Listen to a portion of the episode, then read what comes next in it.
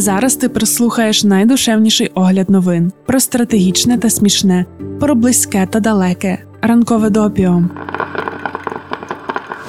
П'ятниця, 23 вересня 2022 року. Ранкове допіо. Випуск 86.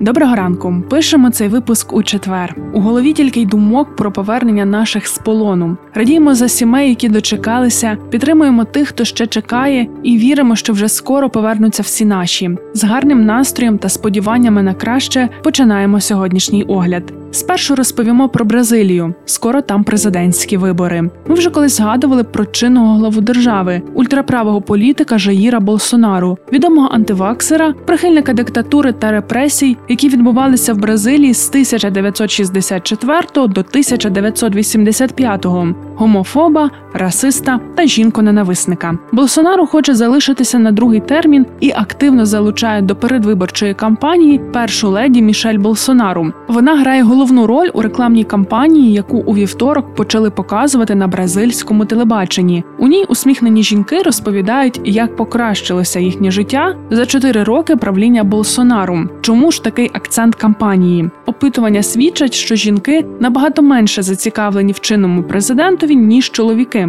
29% планують проголосувати за Болсонару, а 46% – за його головного конкурента, колишнього президента Луїса Інасіо Лулу да Сілву. Розрив серед чоловіків набагато менший: 39 за Болсонару та 43 за Лулу.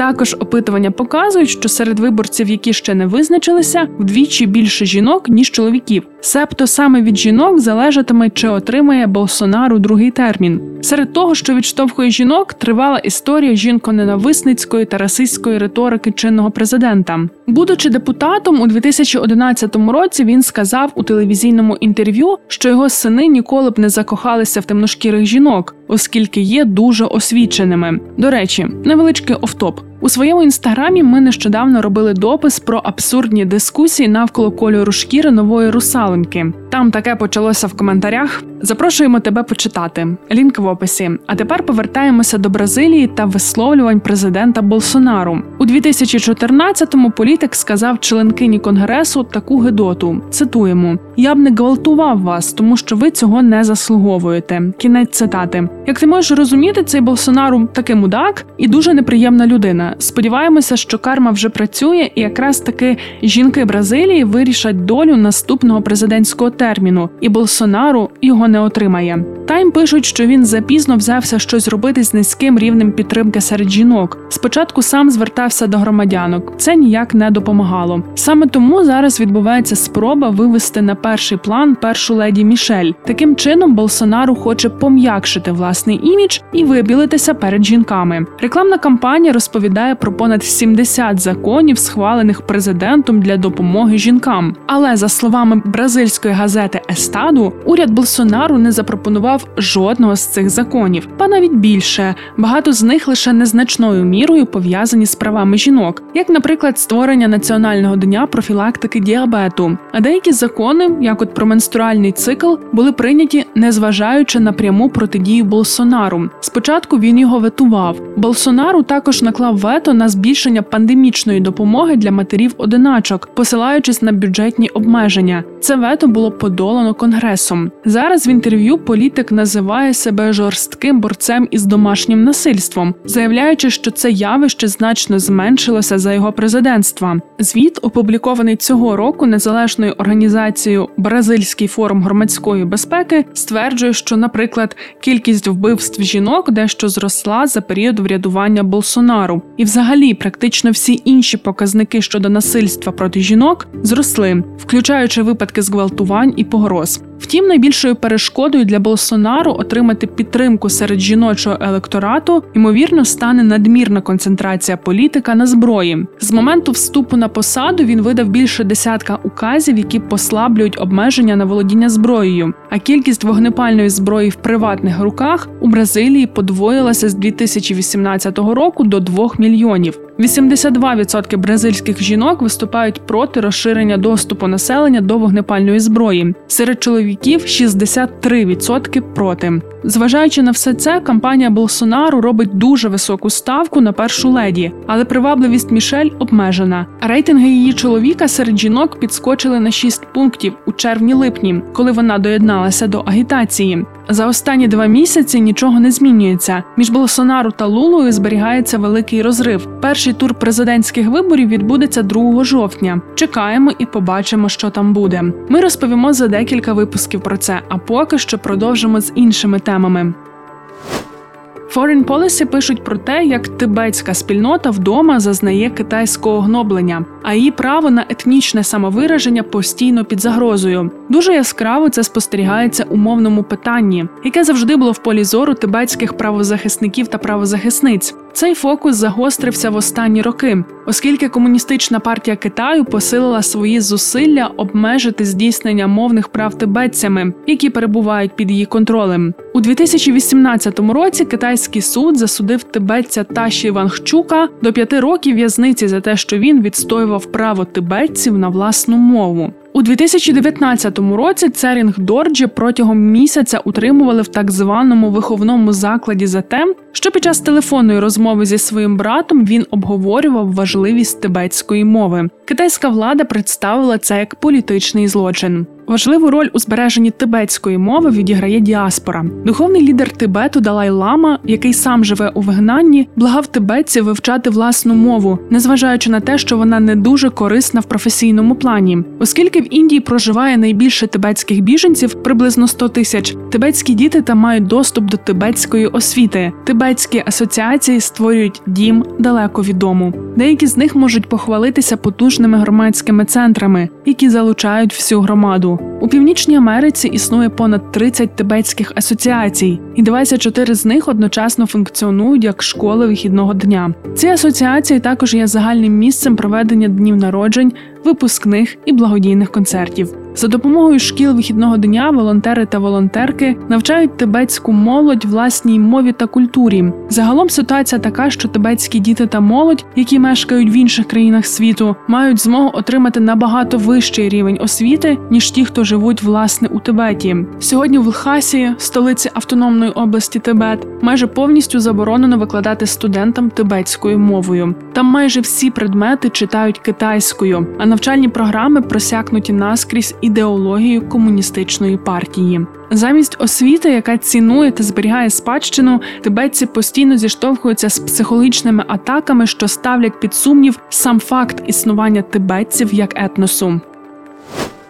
Цього тижня світ прощався з Єлизаветою II. Після її смерті багато індійців почали вимагати повернути діамант Кохінур, один з найвідоміших діамантів у світі. Це один із 2800 каменів, вкладених у корону, зроблену для матері Єлизавети II, відомої як королева мати. Втім, його цінність надзвичайно висока. Після першої огранки діамант мав 186,1 карата, після другої 106,1. Кохінур має довгу історію. Сикський Магараджа Ранджит Сінг повернув камінь до Індії після того, як забрав його в афганського лідера Шаха Шуджа Дурані. Наприкінці 1840-х Ост-індійська компанія заволоділа Кохінуром після того, як змусила десятирічного Магараджу Даліпа Сінга здати свої землі та володіння. Ця компанія подарувала дорогоцінний камінь королеві Вікторії. Так дорогоцінність потрапила до британської королівської сім'ї. На той момент діамант мав таку ж огранку, як й інші діаманти могольської епохи. У 1851 році відбувалася всесвітня виставка у Лондоні, де показували Кохінур. Він не вразив відвідувачів та відвідувачок. Тоді принц Альберт, чоловік королеви Вікторії, наказав переогранити діамант в овальну форму. Королева Вікторія носила камінь у брошці чи у діадемі. Після її смерті камінь помістили у корону королеви Олександри, дружини Едуарда VII. У 1911 році Кохінур перемістили на корону королеви Марії, а згодом на корону королеви Єлизавети під час її коронації як королеви консорт у 1937 році. Сьогодні діамант виставляється у Тауері. Кохінур з часу британської анексії Пенджабу належить британській короні, але уряди Ірану, Афганістану, Пакистану та Індії неодноразово заявляли права на дорогоцінний камінь. Як ми зрозуміли, найбільш активною у своїх спробах повернути Кохінур є Індія. Вперше вони просили це зробити після здобуття незалежності в 1947-му. У рік коронації Єлизавети II Індія висунула ще одну вимогу. Тоді ці вимоги не були задоволені, оскільки Сполучене Королівство стверджувало, що немає законних підстав для повернення Кохінуру Індії. Подивимося, як закінчаться нові спроби повернути діамант. Про повернення творів мистецтва законним власникам ще сьогодні згадуватимемо серед коротких новин. Стіки до ранкової кави про події стислом. Уряд Нової Зеландії вимагає прийняти закон, який вимагає від бюрократії використовувати просту, зрозумілу мову для спілкування з громадськістю. Такій законодавчій ініціативі передувала національна кампанія проти белькотіння балаканини. Активісти та активістки стверджують, що зрозуміла мова є питанням соціальної справедливості та демократичного права. Цитуємо: люди, які живуть у Новій Зеландії, мають право розуміти, що уряд просить їх робити, і на що вони мають право. Кінець цитати. У середу генеральна прокурорка Нью-Йорка подала до суду за шахрайство на колишнього президента Дональда Трампа та його компанію. В основі справи поповнення капіталу на мільярди доларів через обман щодо вартості цінних активів, включаючи поля для гольфу, готелі та будинки. Генеральна прокурорка Летиція Джеймс назвала це мистецтвом красти. Її позов, поданий до суду штату Нью-Йорк, є кульмінацією трирічного цивільного розслідування щодо Трампа та компанії Трамп. Троє старших дітей колишнього президента та два давні керівники компанії Ален Вейсельберг та Джефрі Маконі також були названі відповідачами у справі. Музей Прадо в Іспанії заявив, що досліджує свої фонди, щоб знайти роботи, які можливо були викрадені під час громадянської війни. Адже тоді багато творів були конфісковані у громадян, і досі іспанські сім'ї шукають свою власність. У вівторок вже було оприлюднено список із 25 робіт, які ідентифіковано як такі, що могли бути вкрадені. Подібні практики музеїв та інших установ дійсно можуть допомогти тим, хто шукає своє. Раніше цього року одній іспанській сім'ї вдалося відшукати та повернути дві картини, які були відібрані у її предків 85 років тому. Кан'є Вест відкрив приватну релігійну школу в Сімівелі, Каліфорнія, де батьки повинні підписати угоди про нерозголошення. Він прагне створити нове покоління лідерів за допомогою занять в академії Донда, названій на честь його покійної матері. Християнська підготовча школа була відкрита для 100 учнів віком від 5 до 18 років у серпні, але з угодами про нерозголошення інформації про школу відомо мало. Місцева газета Сімі Велі навіть не змогла зв'язатися з кимось з академії для коментаря. Відомо, що навчальна програма включає в себе образотворче мистецтво, кіно, хор, баскетбол і паркур. Менш типові курси включають навчання моді, японській мові та відновному правосуддю. Головною перевагою школи є її хорова програма. Британські вчені за допомогою генної інженерії створили комарів, які не можуть поширювати малярію. Імперський коледж Лондона модифікував комах таким чином, що вони виробляють у своїх кишках молекули, які стримують ріст малярійних паразитів. Це в свою чергу запобігає потраплянню паразитів у слинні залози комарів, тому малярія не може передаватися під час укусу комах. Цей прорив може допомогти усунути хворобу. Зараз тривають лабораторні дослідження, тестують наскільки безпечними та ефективними є відкриття та взагалі сама гіпотеза вчених. Їхня ідея полягає в тому, що винайдена модифікація проти паразитів буде успадковуватися, а отже, зміна поширюватиметься серед популяції комарів. Команда проєкту сподівається, що польові дослідження почнуться у перспективі найближчих трьох років. Сьогодні ми розповіли усе, що хотіли. Йдемо готувати наступний випуск. Якщо все буде добре, то плануємо розпочати його із захоплюючої історії про подкасти та справедливість, спокійних тобі днів та ночей. Бережися і скоро почуємося.